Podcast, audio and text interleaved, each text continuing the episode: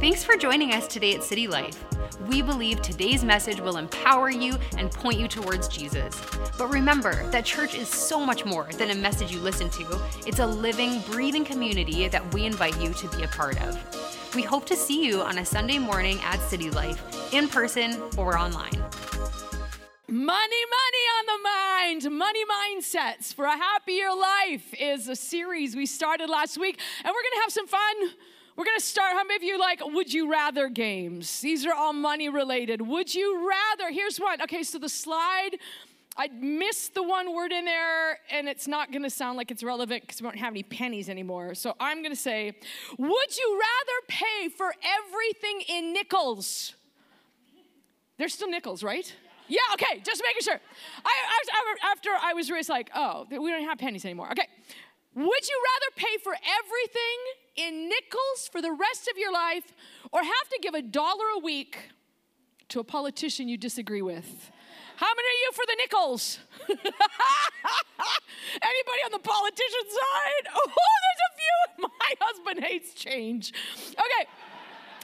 it's true. We got every time. Anyway, he hates change. He hates it with a passion. Okay, would you rather win the lottery but lose all your friends or lose all your money but find your soulmate? So if you're married, just pretend you're not married, okay?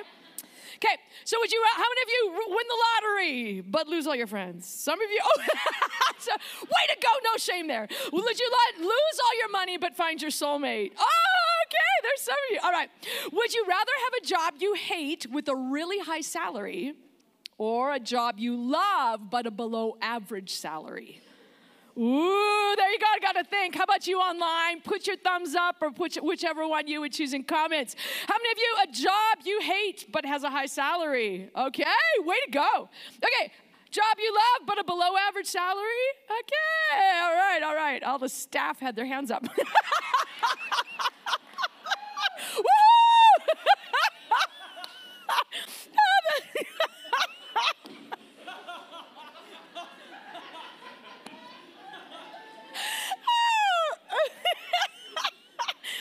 Oh dear Jesus. Okay. Job. Spend a million dollars on travel or spend a million dollars on clothes? Travel?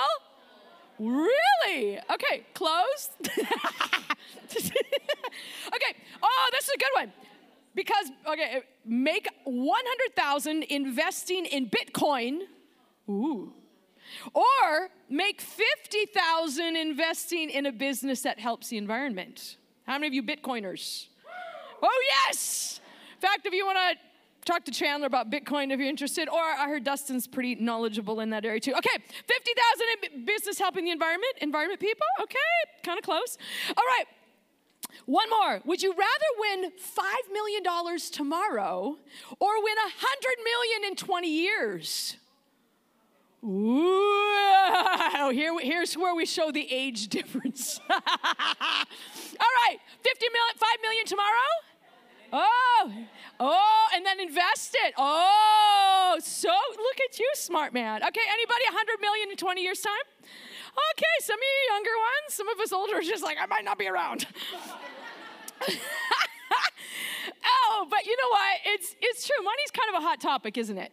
And you might even be here like, why are you talking about money? And I have bigger problems right now in my life than money, and I wish you would not be talking about money. But here's the thing the reason we talk about it, especially in church, is because money actually is a topic that affects every one of us. Doesn't matter how old you are, even if you don't have any money, it affects you. That newborn baby, money affects that newborn baby because money was involved in somehow making it possible for that baby to actually be born and born healthy. Yes? So money affects all of us, but money, I think we could all agree, is also a tool that many, if not most of the world, does not know how to use. All we need to do is look at debt, both personal and our national debt, which we won't name names right now. But even, even things like poverty, social issues that are very much, you know, influenced by money, things like human trafficking. It's a corruption that comes not just because a human heart's corrupt, but it's also fed by money. And you know, money, here's, here's one that might blow your mind. God addresses the topic of money and possessions, listen to this, over 2,300 times in Scripture. Isn't that crazy? Do you know how many times prayer is talked about? Less than 300. Whoa. Even Forbes, the business magazine, they said money is the second most talked about topic in Scripture. Isn't that interesting? And you know, Mike had mentioned this last week when he started. He said, money is, it's also, money is the only competition to himself that Jesus talked about. Matthew 6, 24, he said, No one can serve two masters since he will either hate one or love the other, or he will be devoted to one and despise the other. You cannot serve both God and the devil. No, he didn't say that. That might be a clue. It might be a clue, like it might be uh, really new to some of you. The devil is not Jesus' competition. In fact, he was not a competition. The only thing that Jesus said was a competition to himself was something called not just money, but the God of money, mammon, this spirit or the attitude of our world towards money. And so, someone once said that if we stay silent on any subject, we give license to our culture to define that subject for us. Now, this relates to everything in life. If we stay silent on what's right, then we give license to the culture around us to define what's right. If we stay silent on money, then we give the culture the right to define what money should be about in our lives. And you can put pretty family. If we stay silent on what family, what marriage is, then we give license to the culture to define that for us. But I don't know about you, but I don't want a broken world to define something for me. And so, as God's people, and that's why I'm talking to followers of Jesus, you know, one of the things that God said about his people was, You're blessed to be a blessing. Anything that we consider blessing that doesn't go through us to be a blessing to somebody else is not an actual blessing. It actually becomes a curse to us. But as God's people, if we're called, to, if we're blessed to be a blessing, then man, I, I think it kind of would go without saying that if if we would get this money thing right, man, we would be in a really good position to make a big difference in the world. How many of you would agree? Isn't it true? How many of you online would you agree? Give a thumbs up if you're watching there. So. This is where Jesus, he talked about money. And Mike had read this last week. I'm going to read it in a different version, Matthew 6 19. Jesus is talking and he says, Don't, in fact, just a, just a little bit of a side note. This is in the middle of Jesus' longest recorded sermon. And he said, Don't keep hoarding for yourselves earthly treasures that can be stolen by thieves. Material wealth eventually rusts, decays, and loses its value. Instead, Stockpile heavenly treasures for yourselves that cannot be stolen and will never rust, decay, or lose their value. For your heart will always pursue what you esteem as your treasure. The eyes of your spirit allow revelation light to enter into your being. If your heart is unclouded, then light floods in. But if your eyes are focused on money, the light cannot penetrate and darkness takes its place. How profound will be the darkness within you if the light of truth cannot enter? How could you worship two gods at the same time? You will have to hate one and love the other, or be devoted to one and despise the other. You can't worship the true God while enslaved to the God of money.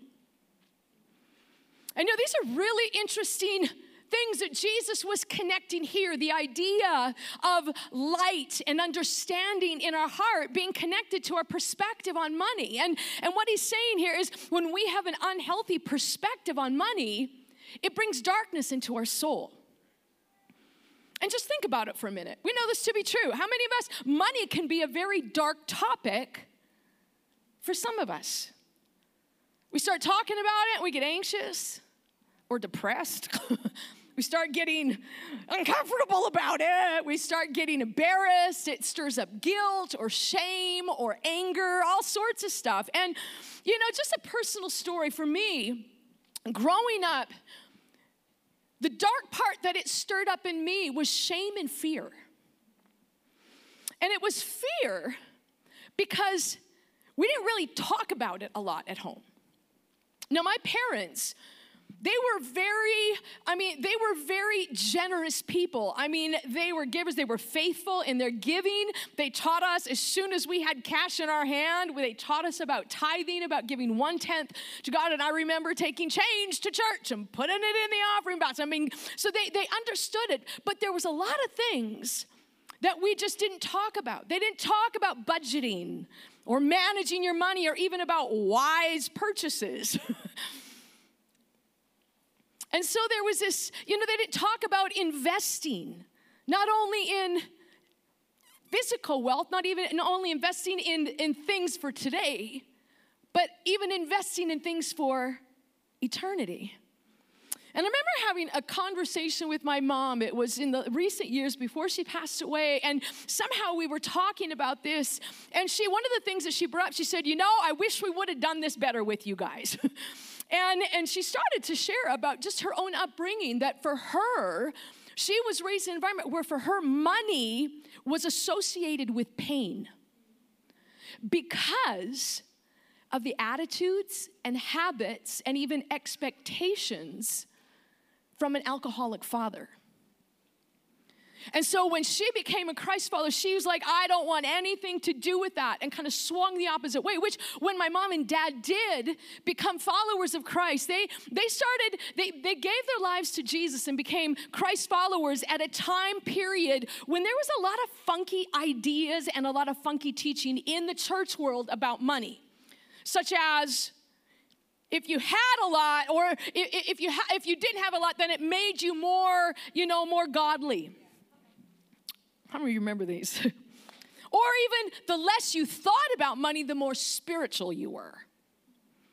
Or if you're lacking money, then it shows a lack of faith or God's trying to teach you something. And, you know, that's where money became very intimidating. But the shame part came as a kid, especially the first, any first child's, first child's thumbs up in the comments, first child's hands up in the room, any first child, maybe you can relate to this. And especially if you grew up in a certain kind of home environment. Remember, you know, as a first child, you can be very aware when there seems to be lack.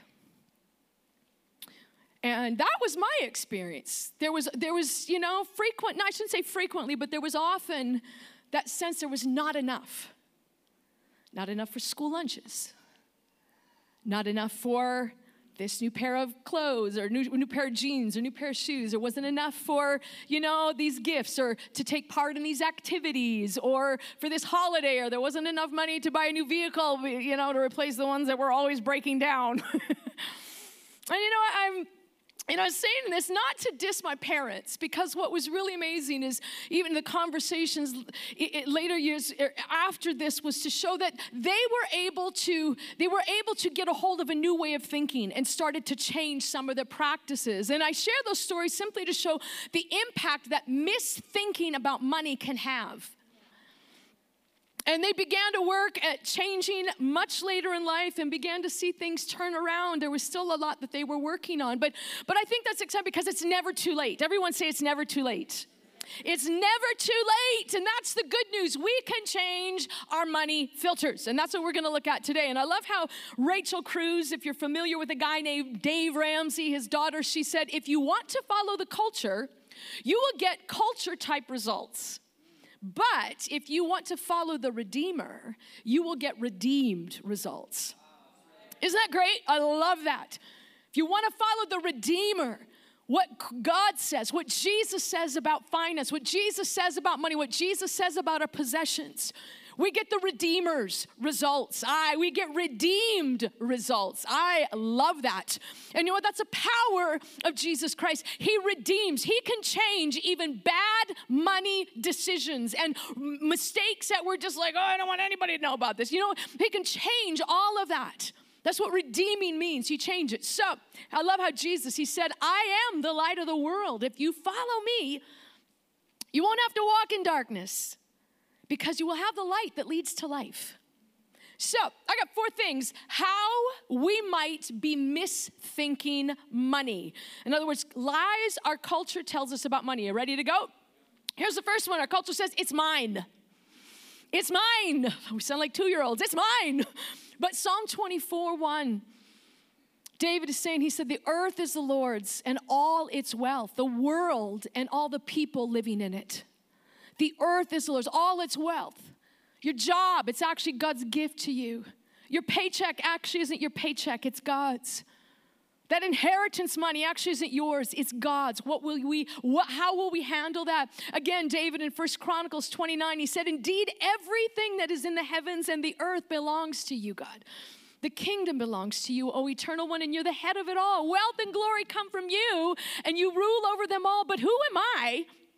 And who are my people that we can offer up anything to you so willingly?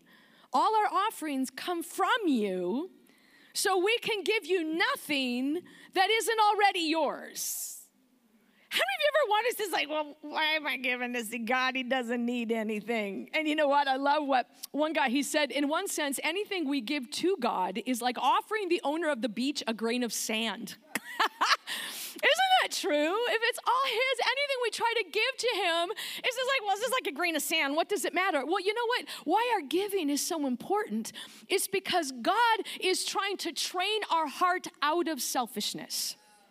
And any parent or any adult around little humans will know you do not have to train them to say mine. No, it's in our nature. But this is where the power, the practice of giving is something that God uses to train us to reflect his character. Because everything about God is, is giving, everything about God is generous. And that's why it matters. Everything is God's. That thought, that idea, that statement, everything is God. It is foundational to who we are as people, especially as followers of Christ. It, it, and when we get this, it causes us to see what we do possess differently. It causes us to handle it differently. So, what is the light? How do we turn on the light? Over and against this misthinking about money. It's mine. Well, it starts with simply awareness. Maybe you've never even heard or maybe even considered that everything I've gotten, it's actually not mine. It's a gift from God. He's blessed you with that job. He's blessed you with that business sense. He's blessed you with that idea and that creative thing. Everything we have is a gift from Him. Maybe you've never considered that before. And that's where you start turning the light on by simply being aware. It's like, oh, God, this isn't just mine, it's actually yours. Here's another one. Here's another way we might be misthinking money You'll be happy when you buy, and then fill in the blank. What goes in the blank for you? What goes in? You'll be happy when you buy those shoes. Now, you might not think, but you just get excited about it because they're going to be nice and white and shiny, and you're not going to have to scrub so hard on your old ones to make them nice and white. You'll be happy when you buy the new vehicle or the new knives. that was my husband's story from last week. You can turn in and listen to. You'll be happy when you buy the new piece of decor. You'll be happy when you buy the new, whatever it is. Now, and I think this lie has overtaken culture. We have become infatuated with stuff, and then social media has given it steroids. I mean, come on, let's be honest. How many purchases are made simply because it will make a nice aesthetic on our feed?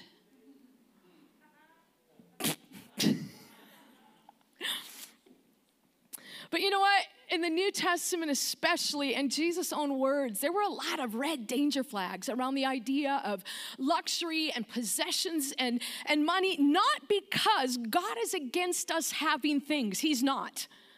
God has no problem with us having things.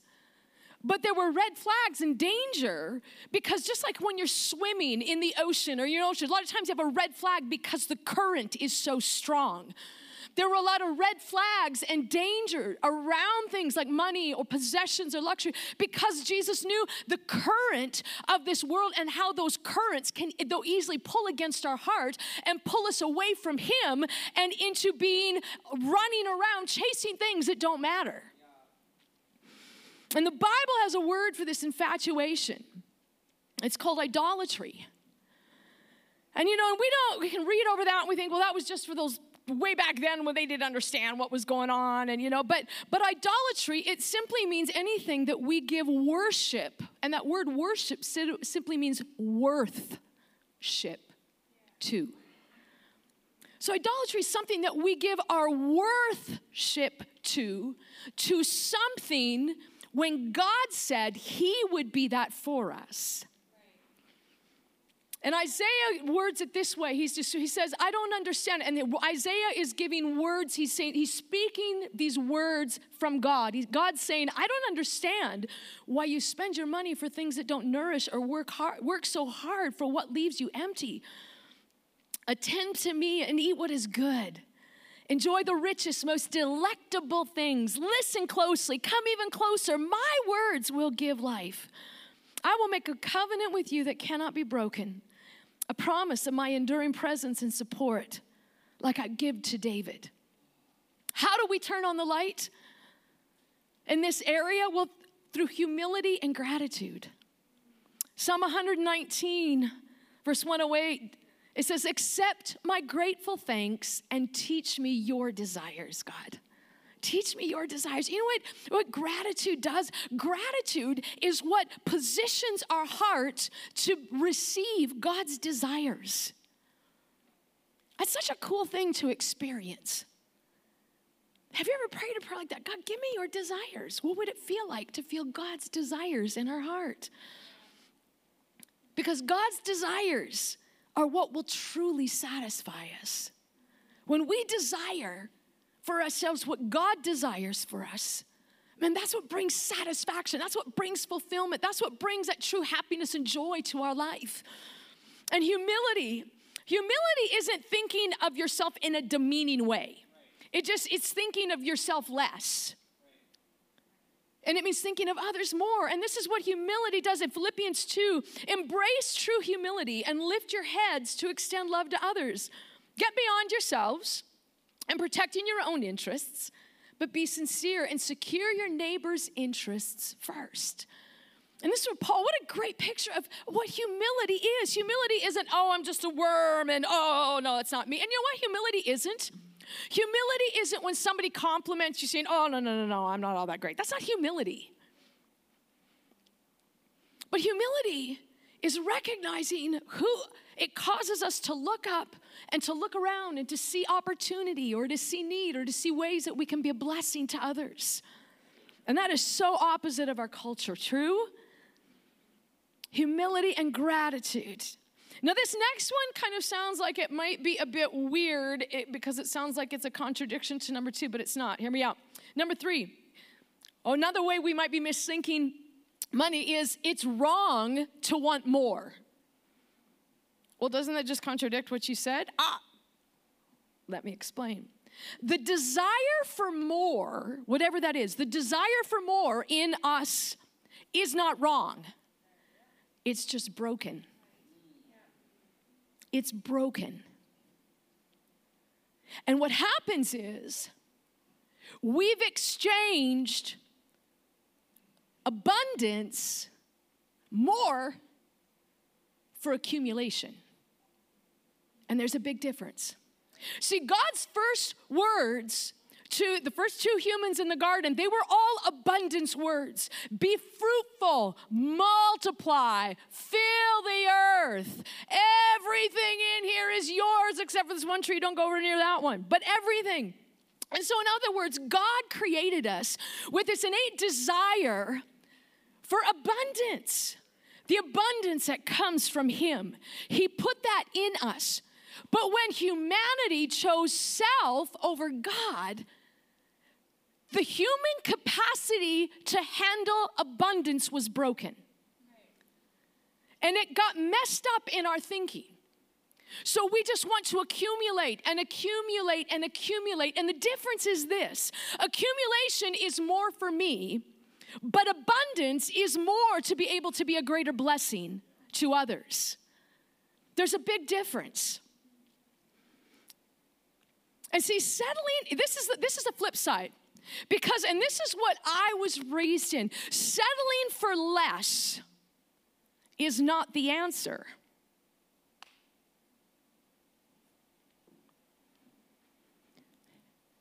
Because settling for less can trick us into thinking it's okay if I have just enough for my needs to be met. Now, that's some of the faulty church teaching that's gone through the church. Oh, I just need enough for me and my own. I just need enough to meet my needs. Now, that sounds holy or right on one hand, but it's actually not biblical. It's the farthest thing from biblical truth. Because how can I, if I'm blessed to be a blessing, how can I bless others if I just have just my needs met? God wants to meet your needs. God doesn't want you to live in lack. That is not a reflection of who God is. But this is where we can have this messed up thinking of swinging the opposite direction of, oh, I just need enough for my needs. No. We need, and how do we turn the light on on this? Is seeing abundance as seed. Seeing abundance as seed. Second Corinthians 9, God is able to make it up to you by giving everything, by giving you everything you need and more. Everyone say, and more, and more. So that there will not only be enough for your own needs, but plenty left over to give joyfully to others. For God, here's the key, who gives seed to the farmer to plant and later on good crops to harvest and eat will give you more and more seed to plant and will make it grow so that you can give away more and more fruit from your harvest. Yes, God will give you so much so that you can give away much. And when we take your gifts to those who need them, they will break out into thanksgiving and praise to God for your help. See, what is the goal of being able to bless others? It's so God is praised. So God is giving glory, not so that we can look good and feel good, but it's so that people can see God is a God of abundance. God is a God that is generous. God is a God of more than enough. And the fourth way we can be misthinking about money is here's what culture tells us you only live once. YOLO, however you want to say it. You only live once. So, how does this play out? Well, we get sucked into that thing of instant gratification. Instant gratification. And how this plays out is this is where we wrongly think that earth is our home. You only live once. Better soak it up better do all I can. And we won't get into all of that. I don't believe heaven is our home either. I believe heaven on earth is. That's a whole nother story. We'll get to that in a couple months' time. but when we think that this world is our home, what happens is we end up stockpiling stuff, like stuff and things and opportunities or experiences, and we stockpile it trying to make this place feel like home.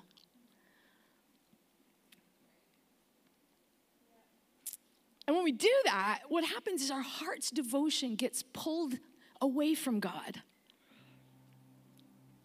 And it prevents us and we're just living for now, I'm just living for today, it actually prevents us from investing into the future and into eternity. See, Proverbs 13 says, A good person leaves an inheritance for their children's children, but a sinner's wealth is stored up for the righteous.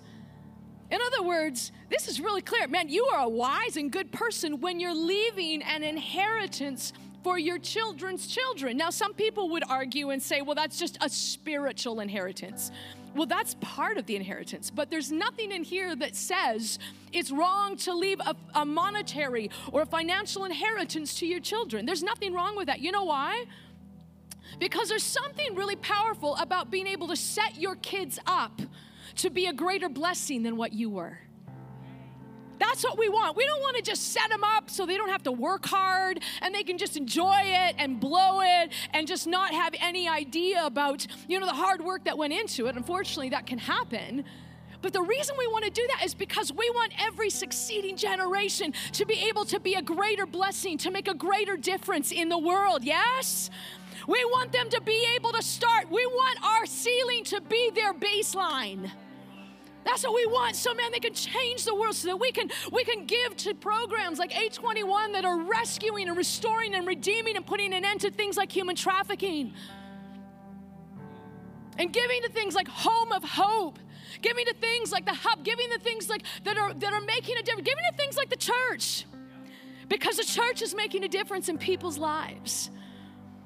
And see, eternity carries, there, there's an opportunity. What we invest in today here on earth does impact eternity.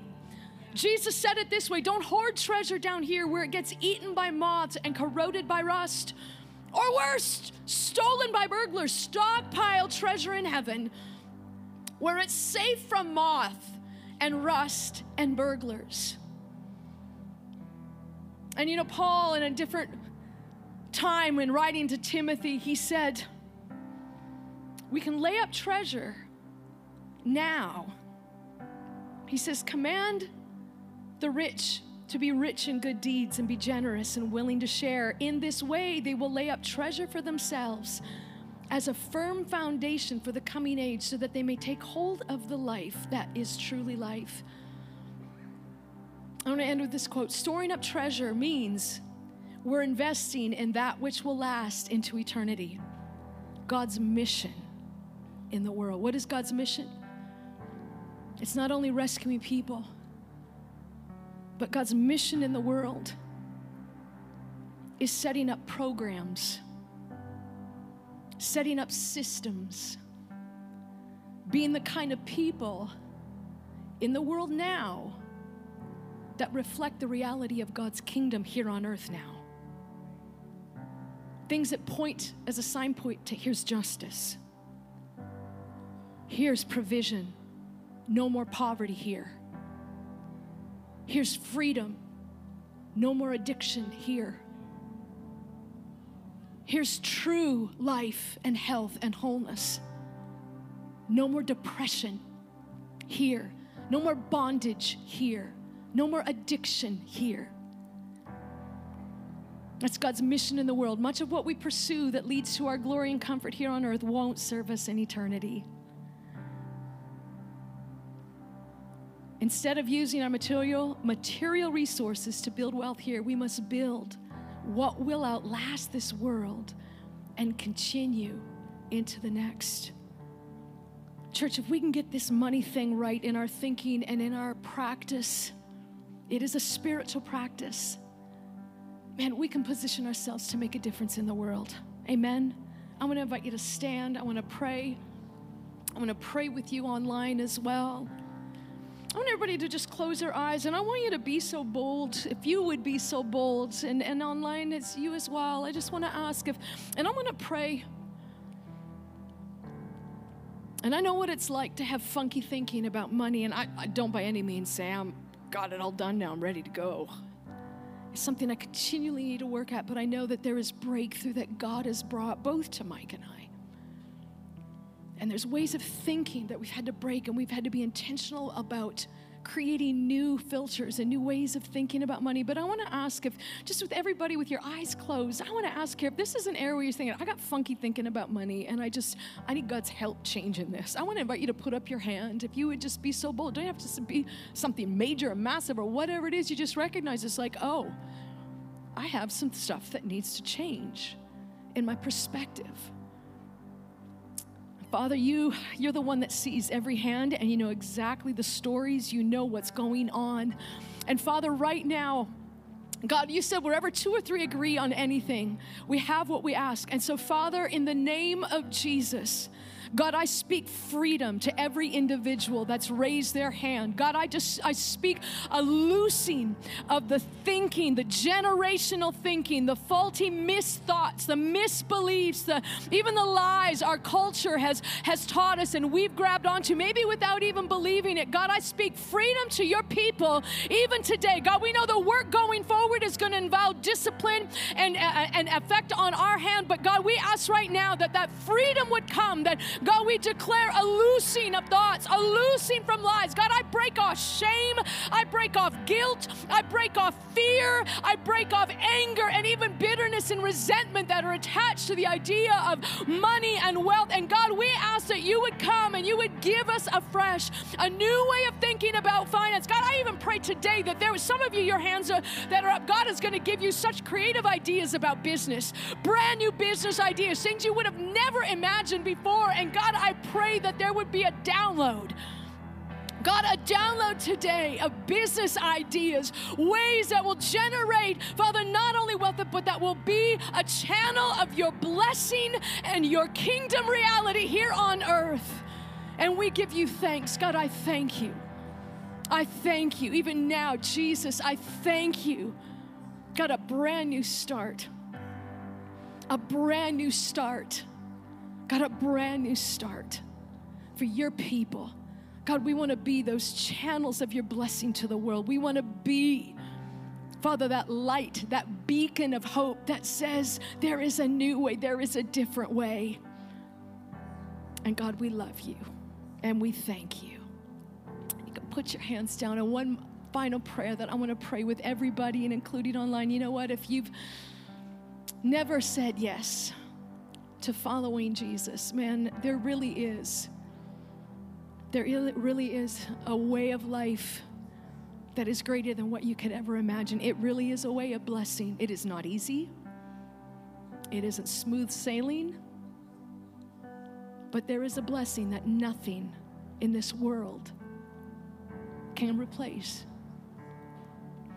There's a blessing that comes for bringing your life into that place of following Jesus because you know what? Jesus said, I've come to give you life and life more abundantly. He has abundant life for you. And we're all going to pray together. And the reason we pray together is because nobody prays alone.